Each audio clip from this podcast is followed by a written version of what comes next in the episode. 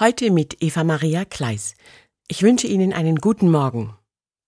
Viele Jahre haben die Nonnen im Carmel de la Paix am Aschermittwoch ein echtes Feuer in ihrer Kirche gemacht, damit sie und alle Gäste sehen, riechen und hören konnten, dass das Leben vergänglich ist.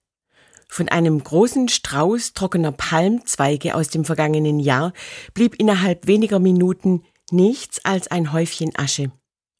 Der Carmen de la Paix ist ein Kloster im Burgund. Ich fahre regelmäßig dahin. Der Brandschutz hat die Nonnen gezwungen, ihr Ritual zu Beginn der Fastenzeit zu verändern. Die Texte aus der Bibel zur Fastenzeit haben sie auf eine neue Idee gebracht.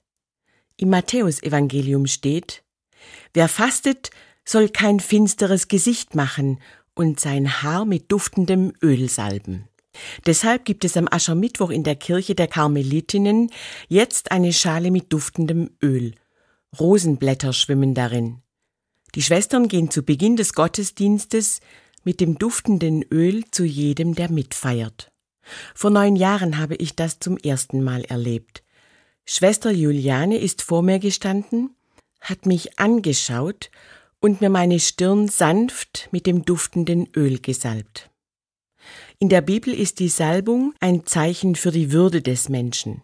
Sie bedeutet, du bist wertvoll in den Augen Gottes und er will dich auf deinem Weg stärken. Für mich war es ein Moment, den ich erinnere, als wäre er gestern gewesen. Mir liefen die Tränen. So tief berührt hat mich diese Zusage nie zuvor.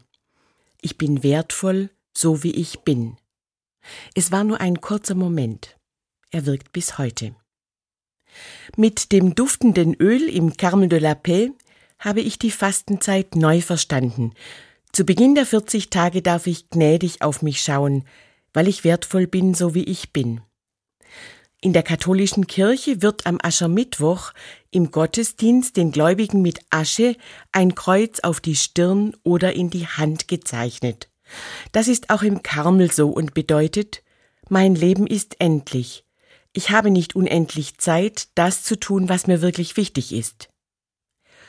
Duftendes Öl und Asche. Das ist meine Kurzformel, mit der ich jeden der kommenden 40 Tage beginne. Kostbar und endlich ist das Leben. Eva Maria Kleis, Tübingen, Katholische Kirche.